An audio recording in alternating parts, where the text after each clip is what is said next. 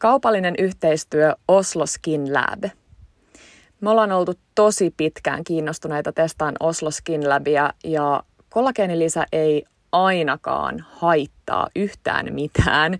Griseldan iho on vähän temppuillut kesän aikana ja mulla, Petra täällä, moikka, on sitten puolestaan taas vauvan takia yöunet vähän vähissä, niin alkaa toi väsymys näkyy iholla aika paljonkin. Ollaan nyt testattu Oslo Skin Lab kollageeni lisää ja sen käyttö on ollut superhelppoa. Jauhepussukat kulkee helposti mukana laukussa ja esimerkiksi reissuun ne on superkätevät ottaa mukaan esimerkiksi hotellibrekulle tai missä ikinä onkaan reissussa. Lisäksi Oslo Skin Lab sisältää vain yhden ainesosan, joka on tyypin yksi hydrolysoitua kollageenia, eikä sisällä mitään lisäaineita. Siis nämä on niin Yes Girl Approves sisällöltään ja kaiken kaikkiaan. Meillä on teille myös alekoodi, joten pysykää langoilla.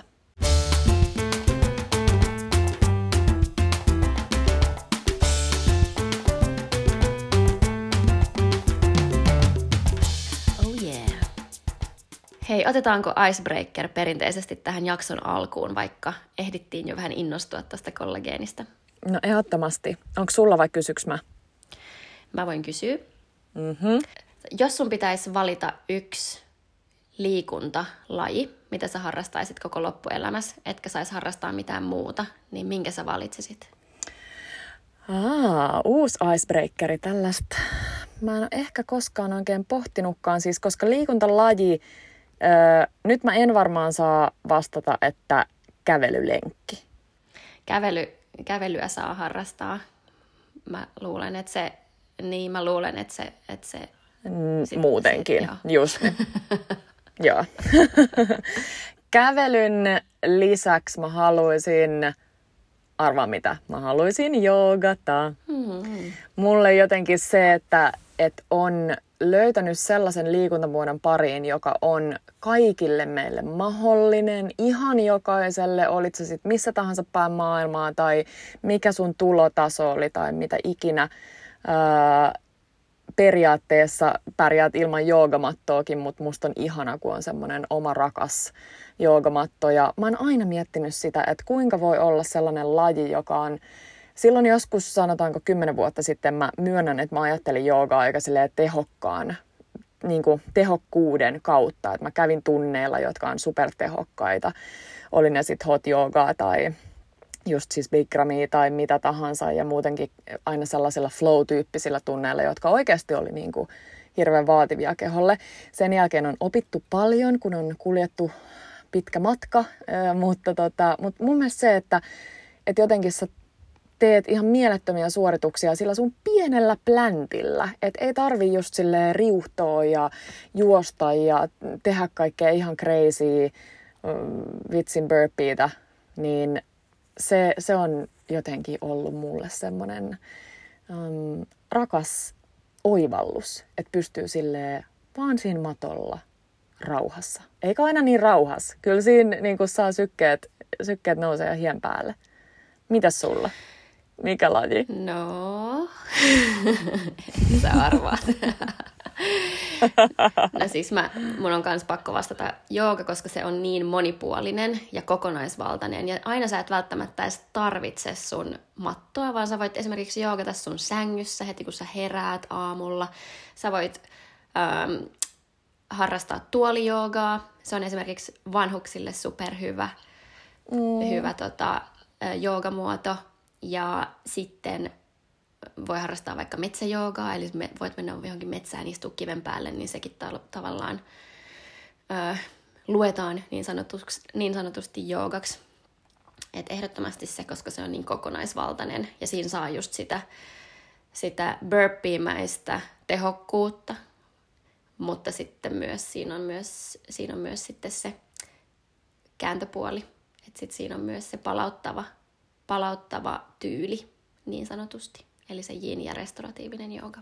Ah, hei toi oli mulle nyt täydellinen muistutus, koska itse tulee, mä myönnän sen, että tulee myös niinku asetettua ehkä sellaisia itse itselleni sellaisia tekosyitä, että no vitsi, en mä tänäänkään ehtinyt joogaan, että jotain, että en ollut siinä kotona ja ei ollut, tiedätkö, joogamatto levitettynä.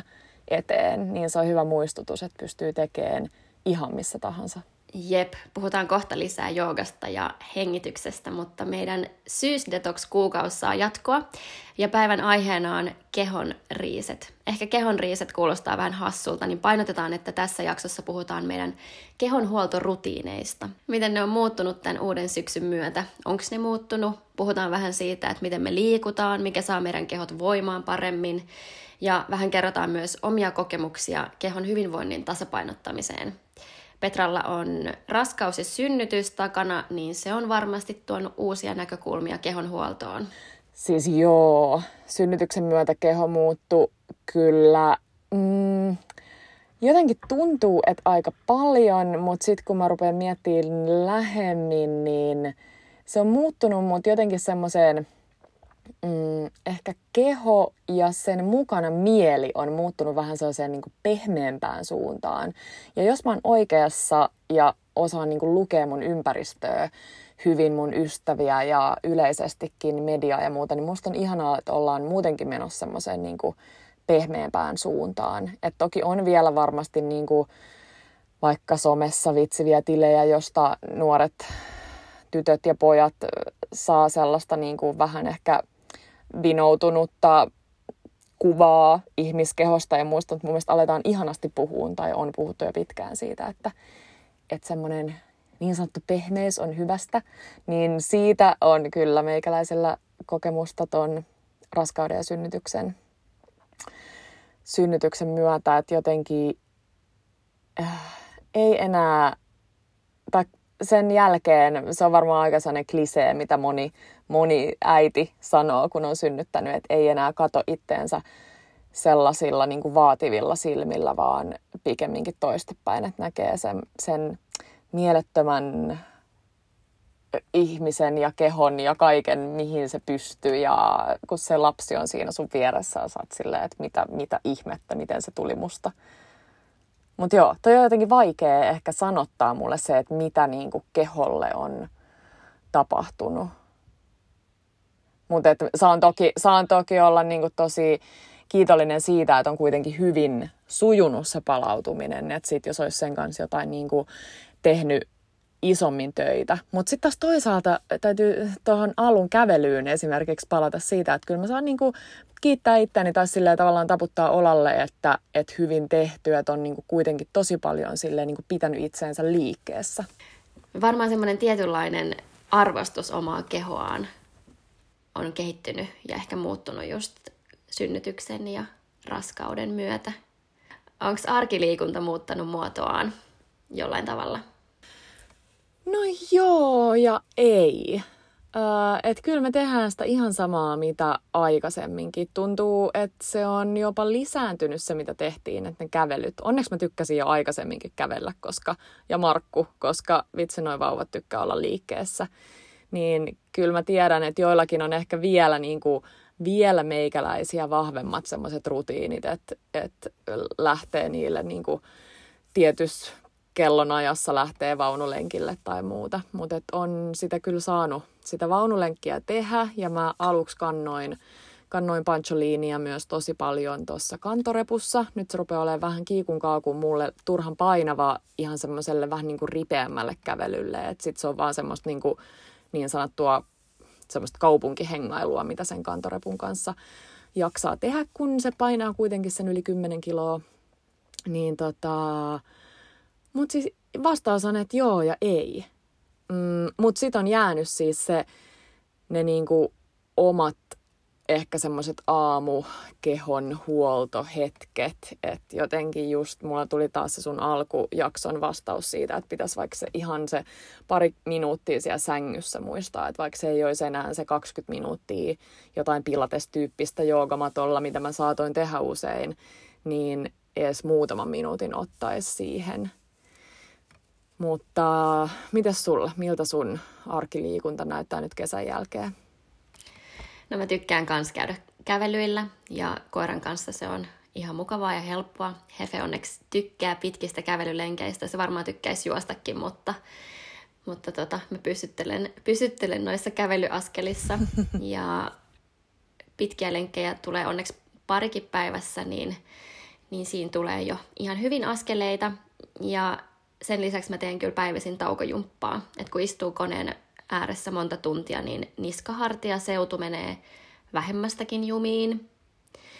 Ja siis siihen just, mä Petra tuossa just pyöritteli niskaa ja pyöritteli hartioita, niin sen ei tarvii, niin sen ei tarvii olla niinku ton ö, haastavampaa. Just se, että vähän pyörittelee hartioita ja saa veren kiertämään yläkropassa, tekee jo niinku meidän aivojen toiminnan kannalta ihan superhyvää. Et ei sen, ei sen kummempaa.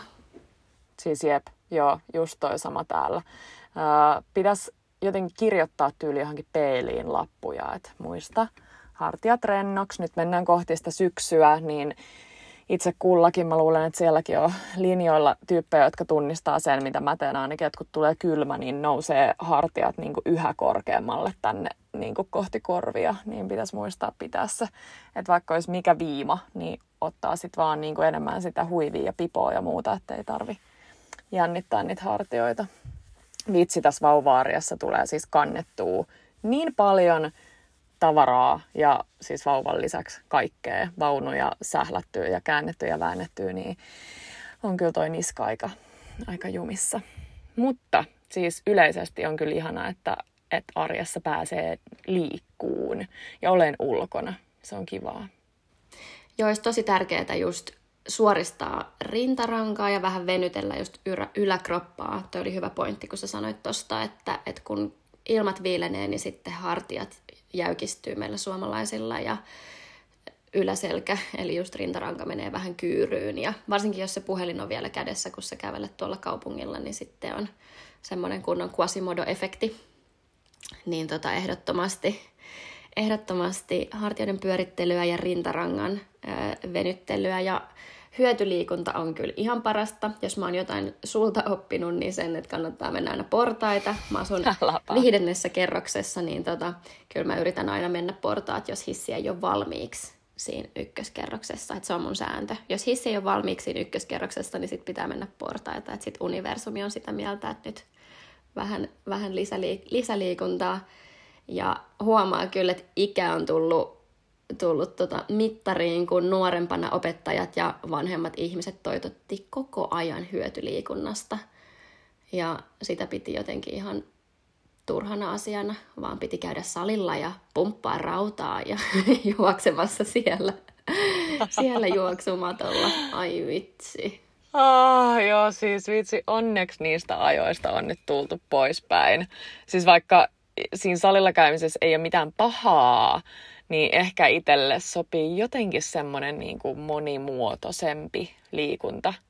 Ja vitsi, onneksi, onneksi, onneksi meillä on torstaisin ne meidän toimistoporukan treenit. Sekin on toki niin kuin tietynlaista salitreeniä, mutta mm, meidän maailman, siis maailman ihanin coachi Veera tietää jotenkin, että mistä, mistä meidät on tehty, mitä me halutaan. Ja vie meidät kyllä ihan sinne niin kuin rajoille, mutta jotenkin semmoisella ihanalla, ihanalla tavalla.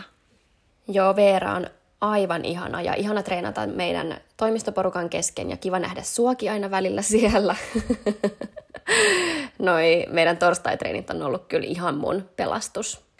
Mä en tykkää muuten liian dynaamisesta treenaamisesta ja ajurvedisesti mun kuuluisi tasapainottaa ja viilentää mun pitta-energiaa, joten kerran viikossa tommonen toiminnallinen salitreeni on mulle just sopiva. Ja jotkut siellä lankojen päässä varmasti sanoisi, että ei ole mitään järkeä käydä kerran viikossa. mä kuulen jo useamman ihmisen, kenet mä tunnen, sano, sanovan, että, että ei ole mitään järkeä käydä, jos käy vaan kerran viikossa. Et, mutta tota, musta pitää tietää ne omat rajat ja liikkumisen pitää olla hauskaa. Sen pitää olla niin kuin, ennen kaikkea mun mielestä sen pitää olla mukavaa, koska muuten stressihormonit nousee entisestään.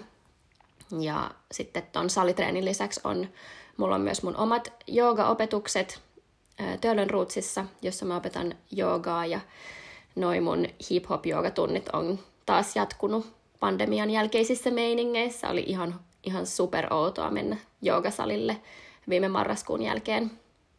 Mutta on ollut niin ihanaa opettaa ja vaikka mä itse vedän aika dynaamisen harjoituksen, niin mun harjoituksiin kuuluu aina alkumeditaatio ja hengitysharjoitukset ja kunnon palauttava osuus, eli aika tommonen kokonaisvaltainen joogaharjoitus, missä jokainen saa varmasti jotain. Ja hip-hop-joogien jälkeen mulla on myös mun restauratiivinen tunti, jonka tarkoituksena on sitten taas rauhoittaa hermosto ja valmistaa keho ja mieli optimaaliseen palautumiseen tilaan. Siis sä et arvaa, kuinka ikävä mulla on tota, just tota kombinaatio. Alkuun hip-hop ja siihen päälle toi restauratiivinen, se on maailman ihaninta. Ah, mä tuun, mä tuun pian, mä lupaan. Ja siis täytyy vielä sanoa noista, että mä, mä koen jotenkin, että se on vaikea välillä niin kuin yrittää sanoa ihmisille, jotka yrittää just päästä siihen niin kuin treenaamiseen kiinni ja ehkä on jotain kovia tavoitteita tai sit on jotain, en mä tiedä, mutta jotenkin musta tuntuu, että ihmiset ei tarpeeksi ole, tarpeeksi hyvin on vielä ymmärtänyt tota, niin kuin stressihormonien ja ylipäänsä meidän horm- koko niin kuin hormonitoiminnan merkitystä sille niin kuin meille kokonaisuutena. Että ajatellaan vaan, että nyt jos mä varaan vitsi kuusi tuntia viikkoon ja vedän täysiä, niin hyvä tulee. Mutta kun ei välttämättä tuu. Mutta toki, jos ihminen niin kuin tuntee itsensä ja että se on se, mitä vaaditaan vaikka johonkin alkusysäykseen tai siihen, että sä saat jotenkin semmoisen drivin itselles, mutta mulle, mulle toi ei kyllä toimi. Et se oli kiva, että sä mainitsit siitä. Ja mulla on ollut torstaitreenien lisäksi nyt kerran viikossa myös tämmöiset mama-bebe-treenit. Ne on ollut ihan superkivat, ihana nähdä kavereita ja kollegoita, joilla on samanikäisiä vauvoja. Ja siis se on niin liikuttavan sympaattista nähdä ne vauvat siinä keskenään. Ne viihtyy siis ihan superhyvin ja paljon paremmin kuin että olisi vaan yksi vauva siinä keskellä. Et ne, ne jotenkin bondailee kyllä ton ikäisenä jo tosi hyvin. Ja äm, varmaan se, että siellä treeneissä niin kuin, siellä tehdään ihan superhyviä liikkeitä, niin semmoisia tavallaan pienen, no vähän taas mennään ehkä siihen niin joogamaailmaan, vaikka se ei ole lähelläkään joogaa se treeni, ehkä jos jotain, niin lähempänä pilatesta, mutta se, että, että kun saa olla muiden kanssa – ylipäänsä se, että näkee siis muita ihmisiä, mutta sitten se, että, että sä saat niin kuin jaettua muiden kanssa niitä kokemuksia. Ja on se siinä mielessä kyllä toi ryhmäliikunta, noin sunkin hip-hop tunnit ja muuta, niin on se eri asia kuin se, että mitä tästä pandemian aikana on tosi paljon tehty. Kaikkea tosi kivaa etänä, niin se, että sä pääset fyysisesti johonkin, niin vitsi se tekee hyvää niin kuin keholliseksi mielelle. Tämä ollaan puhuttu just ton mama bebe treeniryhmän kanssa, että pitäisi siis, että kun se on yksi tunti, mutta pitäisi itse asiassa varata kalenterista kaksi tuntia, että se toinen tunti olisi vaan sille höpöttelemiselle, koska sekin on niin iso osa sitä. Mä luulen, että säkin opettajana eh, just näet sitä aika paljon, että kun moni oppilas olisi varmaan halukas jutteleen lisää, koska se on niin ihanaa. Se on niin ihanaa jutella ihmisille. Oh, Siis mun unelma olisi pitää teille joku ihana mama bebe joogasessio, mutta niin kuin mä oon ennenkin sanonut, niin musta tuntuu, että mä en ole valmis vetää äitiysjoogaa, kun en ole itse kokenut raskautta tai synnytystä. Että kaikki asioita voi opiskella ja lukea, mutta jotenkin mä en koe, että mä olisin valmis opettaa sitä. Onko sulla Petra jakaa joku pro-tip, tai mikä on ollut isoin oivallus, minkä sä oot oppinut sun äitiysfyssarilta? Käsittääkseni sun äitiysfyssari vetää teille näitä mama bebe treenejä? Joo, vetää. Katriina on ihana tyyppi, on äh, tosi tosi osaava ammattilainen ja oli mun äitiysfyssari jo sieltä niin raskausajoilta ja sitten kävin synnytyksenkin jälkeen ja mm, mi, oivallus. No se, että me ollaan kaikki niin yksilöllisiä, että, että on kyllä tosi vaikeeta ja tärkeää pitää se mielessä, että se miten sun kaverilla joku meni, niin voi olla tosi kaukana sun keissistä, vaikka se niinku, vaikka päällisin puolin näyttäisi, näyttäisi siltä. Mulla se oivallus ehkä liittyy eniten tonne lantionpohjalihaksiin, että ähm, mä pääsin heti äh, synnytyksen jälkeen, tai siinä kun nyt muutaman viikon on eka palautunut, niin pääsin, pääsin sinne Katriinan luo ja sitten me tsekattiin ne ihan semmoisella sisätutkimuksella, ne mun lantiopohjalihasten niin kuin, tilanne. Ja sitten oli kiva kuulla, että siellä on kaikki hyvin ja muutenkin se, että kun on urheilu ja ehkä mullakin just se laji, lajitausta sieltä luistelusta, niin ne on usein aika heittomerkeissä niin kuin voimakkaat ne lantiopohjalihakset. Mä voisin kuvitella, sullakin on se ballettitausta, niin siellä herra jästä vielä enempi on sille super, super niin kuin tiukka se meininki, mutta tota, se oivallus tämän mun pitkän alustuksen jälkeen on se, että niitä pitää muistaa myös rentouttaa. Et kun usein puhutaan siitä, että hei, treenatkaa lantiopohjalihaksia ja sit sä oot silleen, okei, okay, mä treenaan vitsi jokaisissa liikennevaloissa tai työpäivän aikana välillä tai mitä ikinä. Mutta se vähän riippuu siitä sun tilanteesta. Että tota, se rentoutus on esimerkiksi mun kohdalla tosi tärkeää, että se ei vaan mene semmoiseen niin kuin jumitilanteeseen. Ah, vitsi miten mielenkiintoista. Ja mä muistan, että Adamakin on joskus sanonut tuosta samasta asiasta, että kun me harjoitellaan niitä lantiopohjan lihaksia, niin pitäisi myös opetella rentouttaa ne. Varsinkin synnytyksessä siitä on ilmeisesti sitten aika paljon apua, että osaa rentouttaa ne. Ja mitä just on ymmärtänyt teiltä, äideltä oppinut, niin kaikilla kestää palautua synnytyksessä, synnytyksestä vähän eri lailla, just kun ollaan kaikki yksilöitä, niin onko sulla vielä tähän jotain omakohtaisia vinkkejä? Sulla tehtiin sitten lopulta sektio, niin miten sä oot palautunut siitä? Ah, kiitos, mä oon palautunut hyvin ja omakohtaisia vinkkejä. Hmm. Se, että se, että puoliso tekee paljon. se, oli, se oli oikeasti... Kyllä. Se oli oikeasti tuossa... Tästä voisi tehdä kirjan. niin vois, niin vois. Se oli oikeasti tuossa niinku sektion jälkeen äh, kyllä tosi iso juttu, että sun pitää malttaa. Tavallaan sut niinku laitettiin heti siellä niinku kättärillä liikkeelle ja sä, sä oot ihan silleen, että miten mä ikinä pääsen tästä sängyltä ylös, että ihan oikeasti musta ei niinku ole tähän. Sulla on tehty niinku ihan himmeä leikkaus ja sitten heti seuraavana päivänä silleen, no niin, ylös siitä. Mutta se on kuulemma hyvä, että, että sinne ei jää niinku tavallaan sinne sängyn pohjalle, että se liike auttaa siinä paranemisprosessissa. Mutta kyllä sitäkin painotettiin, että pitää ottaa tosi rauhallisesti. Ei saa, ei saa nostella muuta kuin maksimissaan sitä vauvaa ja sitäkin varmasti ne ekat päivät aika vähän. Mutta konkreettisia vinkkejä. Siis konkreettinen vinkki on se, että vaan niin kuin malttaa.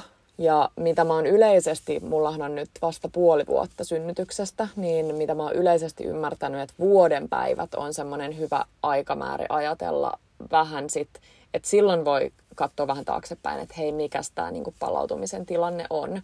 Toki nyt mä kuulen jo siellä varmaan just äitiysfyssarit on linjoilla silleen, että kannattaa toki siis keskittyä siihen jo aiemminkin, että ei vasta vuoden jälkeen olla silleen, ahaa, no mikäs mun tilanne on. Että mietti aikaisemmin, mutta tavallaan, että jos siinä on paljon tekemistä ja kehitettävää ja paljon kaikkea, keho on muuttunut, niin antaa itsellensä ainakin sitä aikaa. Mä tiedän vähän tylsä vinkki, toi aika, mutta, mutta oikeasti se on tosi tosi tärkeää, että ei lähde silleen niin kuin sohiin sinne tänne. Ihan superhyvä vinkki ja aikaan muutenkin palautumisen kannalta super tärkeää, niin ihan mu, niin kuin yleisen palautumisen kannalta tosi tärkeää. Ja se on kyllä muutenkin yksi isoimpia terveystrendejä tällä hetkellä. Kylmä uinti ja erilaiset äänimaljahoidot, sitten on neurosonikit ja neubitit ja erilaiset hengitysharjoitukset, yin jooga ja restauratiivinen jooga ja mitä näitä nyt on kaiken maailman palaut- palautumista edistäviä asioita on alettu keksimään ja tuomaan ihmisten tietoisuuteen. Ja mitä mä tarkoitan tällä palautumisella, niin on just sitä, että elintoimintoja rauhoitetaan, jolloin autonomisen hermoston parasympaattinen sääntely on paljon voimakkaampaa. Silloin meidän syke laskee ja sykevali, sykevälivaihtelu lisääntyy ja hengitystiheys hidastuu ja ruoansulatus kiihtyy. Eli nyt siirryttiin sieltä synnytyksen palautumisesta ihan tavalliseen palautumiseen. Ah, tämä on mun lempiaiheita ja jos mä jotain saan kiittää tästä, niin se on meidän iskä, joka aina sitä perään kuulutti, että se on niin tärkeää ja oli se sitten minkä tahansa ruoan tai unen tai muun kautta. Mutta tota, mm, on siis ehdottomasti yksi tärkeimmistä tekijöistä, mitä tulee meidän kokonaisvaltaiseen hyvinvointiin ja siihen yleisvireyteen. Ja hyvä palautuminen edistää meidän terveyttä, suorituskykyä ja myös onnellisuutta. Jos on koko ajan tosi väsynyt, niin on ehkä, voi olla aika vaikea nauttia elämästä ja toteuttaa niitä meille jotenkin itsellemme tärkeitä asioita ja niitä meidän unelmia. Mitä sitten puolestaan sun konkreettiset vinkit palautumiseen arjessa? Mitä ne vois olla? No mulla on ehdottoman tärkeää se, että laittaa läppärin kiinni tiettyyn kellon aikaan ja laittaa puhelimen pois tiettyyn kellon aikaan. Että kun ne duunit on tavallaan koko ajan messissä, niin mulle on tosi tärkeää se, että, että ei tekisi enää illalla, illalla mitään työjuttuja ja varsinkaan viikonloppuisin. Et siitä mä oon yrittänyt pitää kiinni, kiinni kynsin ja hampain, että et olisi tavallaan niitä vapaa-päiviä koska helposti tällainen yrittäjänä, no sä tiedät, että työpäivät menee helposti kellon ympäri. Ja ilman riittävää palautumista keho ylikuormittuu ja meidän mieli ylikuormittuu, jolloin meidän hyvinvointi heikkenee. Siksi on niin tärkeää priorisoida lepoa ja tiedostaa ne omat voimavarat ja tehdä arjessa semmoisia pieniä parempia valintoja – jotka sen kuluttamisen sijaan sit antaisi lisää energiaa. Eli laittakaa ne puhelimet ja läppärit kiinni, kiinni, kun pääsette kotiin sieltä töistä. Tai jos olette vielä, vielä etähommissa, niin laittakaa vaikka, sopikaa, sopikaa itsenne kanssa, että vaikka kello, ihan viimeistään kello kuudelta laitatte työjutut pois. Hei, toi on ihana vinkki ja tuli mieleen, että me ollaan aikaisemminkin puhuttu siitä, että äh, kun molemmat meistä tykätään meidän aamurutiineista ja aamuista ylipäänsä, äh, niin se alkaa kyllä jo siellä illalla. Että ei niistä aamuista saa tavallaan niin paljon kiinni ja se hyöty ei ole niin suuri, jos sä et alan, ala jo siellä illalla meneen tavallaan kohti sitä, kohti sitä palauttavaa yötä tavallaan. Että jos vetää ihan sille piippuun johonkin minuutille ja sit pitäisi yhtäkkiä muka saada unta, niin ethän sä saa unta ja sit sä heräät väsyneenä ja sit sä heräät sillä sun väärällä jalalla ja siitä alkaa se kunnon alamäki. Ei kiinnosta kiitollisuus, kiitollisuuspäiväkirjat paljon siinä vaiheessa. Niin ehdottomasti toi oli hyvä vinkki. Jep. Ja joskus siihen palautumiseen tarvitaan myös joku ihana dinneri ystävien kanssa. Että et aina, ne, aina niistä rutiineista voi myös poiketa, että jos huomaa, että et ne ei alakkaan toimimaan itselleen. Mä huomasin, että mulla oli nyt tässä viimeiset pari viikkoa aika ö, haipakkaa, niin oli pakko lähteä pois kaupungista luonnon keskelle. Mutta mä tiedän, tun, tiedän ja tunnen itseni, että yhtä lailla semmoinen ihana dinneri ystävien kanssa olisi, olisi voinut tota, auttaa, auttaa ja pelastaa ton tilanteen. Ehdottomasti ja hei, tuli mieleen, että palautumiseen liittyy vahvasti myös ruoka ja kannattaa kuunnella meidän toinen kehojakso, jossa me puhuttiin ruoasta. Se jakso nimi taisi olla kehon syyssiivous detox-kuurilla. Eli kaikki, kaikki, kaikki lähtee sieltä sisältä päin. Ja näin syksyn myötä on myös alkanut kiinnittää huomiota vähän taas ravintolisiin. Öö, täytyy myöntää, että tuossa kesällä ne jäi vähän silleen jotenkin unholaan. Ja mä oon tykännyt ihan super paljon tästä meille uudesta kollageenilisasta. Sitä kun ei todellakaan voi olla liikaa. Ja mä oon joskus Nakki ja Vasara kirjoittanut omaan blogiin, kolla, blogiin, blogiin kollageenin tärkeydestä. Ja mä oon ihan super iloinen tästä Oslo Skin Labin kollageenilisasta, kun se ei tosiaan sisällä mitään ylimääräistä, vaan ainoastaan sen yhden ainesosan, eli sen tyypin yksi hydrolysoidun kollageenin. Ja tämä kollageeni on siis proteiini, jota esiintyy kehossa ihan luonnostaan. Ja kolmekymppisestä lähtien kehon ja ihon kollageenipitoisuus alkaa laskeen semmoisella 1-2 prosentin vuosivauhdilla. Ja mä luulen, että tosi tosi moni on teistä kuullut tämän, että kollageeni alkaa laskeen. Ja mm, se on tosiaan yksi meidän tärkein yksittäinen ryppyjä ehkäisevä sekä ihon kimmosuuden ja elastisuuden säilyttävä tekijä. Eli kyllä mua ainakin kiinnostaa. Mulla on jo jotenkin tuntuu, että luonnostaan ja geeneistä tulee semmoinen aika ohut ja helposti, helposti tavallaan rypistyvä iho. Plus mulla on hirveän semmoiset niin ilmeikkäät kasvot, niin en mä ainakaan niin sellaisia ekstra ryppyjä sinne kyllä kaipaa. Hei vitsi, mä muistan sen sun blogipostauksen jotenkin tosi hämärästi. Se oli kyllä hyvä. Ja, ja sen ansiosta mä aloin kiinnostua kollageenista. Ja musta tämä niin kuin kollageenijauheena on erittäin kätevä ja suun kautta nautittuna tämä hydrolysoitu kollageeni voi lisätä sitä ihon kimmoisuutta ja vastustuskykyä ihoa veltostaville tekijöille, esimerkiksi just auringolle ja erilaisille saasteille. Kollageeni hoitaa koko kehoa ja ihoa ja sopii kaikille ihotyypeille. Mihin sä Petra tykkäät sekoittaa sun Oslo Skin Labin kollageenijauheen ja otatko mieluiten aamuisin vai iltaisin sitä? Hmm, mä otan mieluummin aamuisin, ehkä just vaan, että jotenkin kun tuntuu, että aamulla saa se hyvän startin päivään. Vähän se, mistä mä puhuin tuossa aikaisemminkin. Ja mä sekoitan sen kyllä mieluiten, sä tiedät sen jo. Me on yhdessä tehty tätä nyt niin monta kertaa jo, että mä sekoitan sen mieluiten kahviin. Mutta sitten jos mulla olisi jostain syystä semmoinen tilanne, että mä tiedän, että mun päivä on ihan superhässäkkä ja mä en oikein tiedä, mitä tulee tapahtuun. Ja mä en tyyliin jostain syystä juo aamukahvia, että mä tiedän, että mä oon vaikka menossa johonkin palaveriin, missä juodaan kahvia tai en mä tiedä, niin sit mä saatan ottaa sen kotona jo ihan pelkkään veteen, koska se on siitä ihan superkätevä. Osa aina välillä pelkää sitä, että tällaiset jauheet maistuu jollekin, niin toi ei maistu siis millekään. Että mulle voi tehdä sokkotestin normivesilasi ja sitten äh, kollageeni vesilasillinen, niin ei maistu, mä en maista eroa, eli voi, tota, äh, voi hyvin sekoittaa pelkkään veteenkin. Jep, ja siis tonhan voi heittää kans aamupuuron sekaan että se on kyllä siitä superkätevä. Ja mä tykkään kans käyttää sitä aamuisin. Mulla on mun pussukat siinä mun kahvinkeittimen vieressä ja mä heitä laitan suoraan tonne kahvikupin pohjalle ennen kuin mä valutan kahvin siihen, niin, niin se sekoittuu mukavasti siihen. Ehdottomasti sopii mulla aamurutiineihin, mutta miksei myös iltaisin voisi ottaa. Että sit jos unohtaa esimerkiksi, tai just jos on siellä reissussa ja unohtaa ottaa sen, niin sitten tehtiin vielä illalla vesilasin kanssa ottaa sen ennen nukkumaan menoa.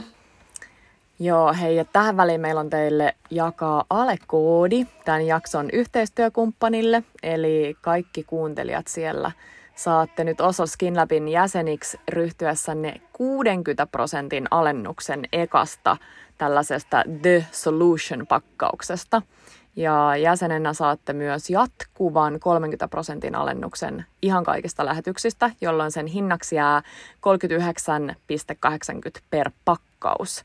Ja uusi pakkaus lähetetään joka neljäs viikko ja pakkaus sisältää aina sen 28 annosta. Ja musta on jotenkin tosi kiva. Mä tykkään siitä ajatuksesta, että joku huolehtii musta. Että se paketti tulee postis alas, sun ei tarvi hakea sitä mistään, vaan se tulee klinks sulle alas postiluukusta – ja se on sillä selvä. Eli tavallaan kun kaikki tehdään vaan tosi helpoksi mulle, niin sitä parempi, koska ei mun aivot pysty prosessoimaan. Elämässä on muutakin tapahtumia. niin musta se on ihan superjees. Siis mä yhdyn suhun niin sataprosenttisesti tämän suhteen, että kannattaa ehdottomasti laittaa nyt tilausta menemään. Toi on ihan paras palvelu, koska joka kuukausi tulee uusi pakkaus kotiin, niin kuin Petra mainitsi, eli sun ei tarvitse sen kummemmin miettiä, että pitäisikö lähteä kauppaan ostaa sitä tai tilata jostain ja näin poispäin. Ja tämän The Solution-tuotteessa käytetyn Verisol-kollageenin teho on tutkittu kliinisin menetelmin. Kaikki tutkimukset on suoritettu satunnaistettuina ja lumekontrolloituna kaksoissokkotutkimuksina.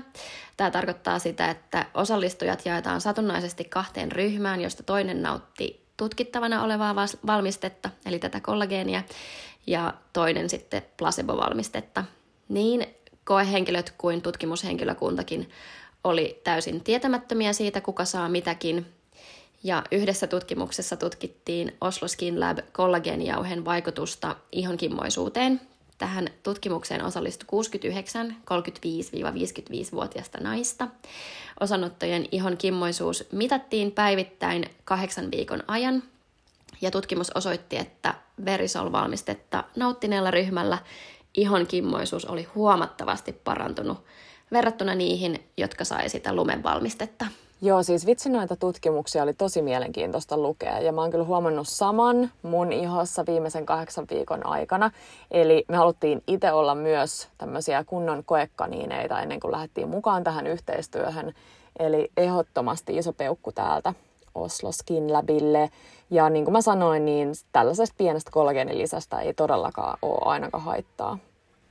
Hei, olipa ihana, että päästiin puhumaan kollageenista vähän syvemmin. Musta tuntuu, että ei olla tätä aihetta kauheasti muuten sivuttu, paitsi jos me ollaan puhuttu jostain luuliemestä ja sen hyödyistä.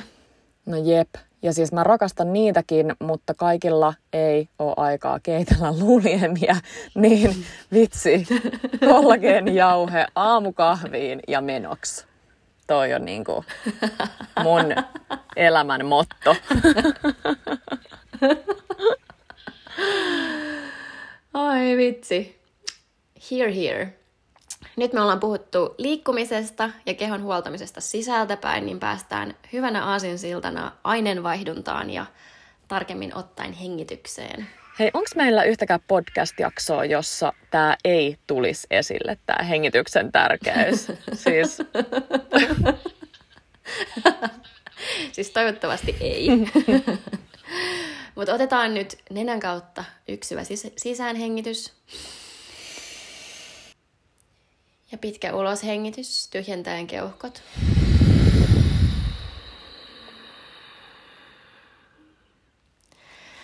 Siis yli puolet meidän kehon kuona-aineista poistuu hengityksen kautta. Ja tosi usein, jos me ollaan stressaantuneessa tilassa, niin me saatetaan pidättää meidän hengitystä. Tai me saatetaan hengittää tosi tiheesti ja pinnallisesti. Ja useimmat meistä hengittää tosi paljon enemmän sisäänpäin kuin ulospäin. Joo, siis jos mä oon jotain sulta oppinut, niin se on se, että pitäisi keskittyä niihin uloshengityksiin, nimenomaan pitkiin uloshengityksiin, varsinkin silloin, jos stressaa. Ja silloin pääsee paremmin kosketuksiin siihen vagushermoon, josta sä oot myös puhunut, eli meidän parasympaattiseen hermostoon. Ja sitä vagushermoa sanotaan myös sellaiseksi kiertäjähermoksi. Se on kehon pisin hermo ja lähtee tuolta meidän aivoista ja ulottuu aina meidän tonne suolistoon saakka. Jep. On mennyt perille.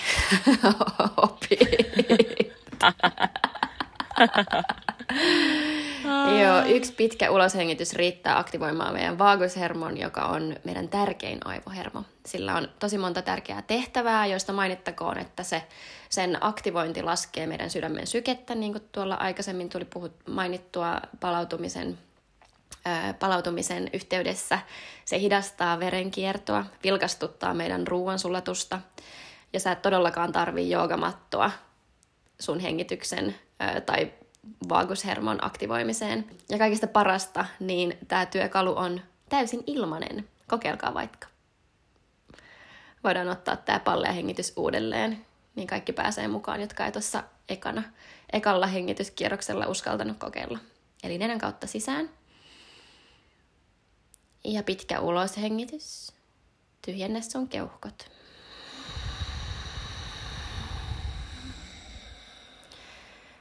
Jos tuntuu siltä, että alkaa ahistaa tai tuntuu siltä, että ei saa henkeä tai muuta, niin voi kokeilla S-hengitystä.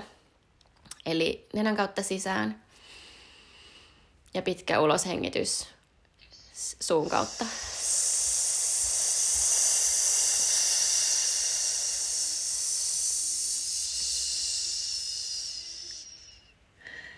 Hei, toi S-hengitys on ihan sika hyvä. Mä näen joku, mä alan tekemään tota jossain täpö, täpötäydessä rat, ratikassa tai jossain vitsi kauppakeskuksen vaipavaihtohuoneessa, kun mä oon mene, menettämässä, menettämässä hermoja, niin, niin Pancho kattoo. Pancho varmaan tykkäisi, kun mä alan suhisee sille, kun se tykkää kaikista oudoista äänistä, niin toi voi toimia. Ehdottomasti. Kaikki äidit ja isät siellä vaipan vaihtohuoneessa vaan S-hengitykseen.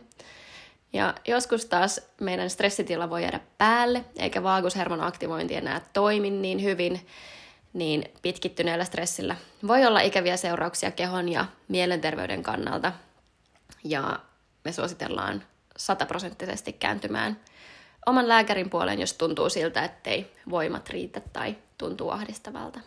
Jep, mutta on kyllä hyvä työkalu normaaliin arkeen ja erityisesti mulla nyt vauva-arjen keskellä ja mm, tän enempää aikaa ei oikeastaan olekaan tehdä erilaisia hengitysharjoituksia.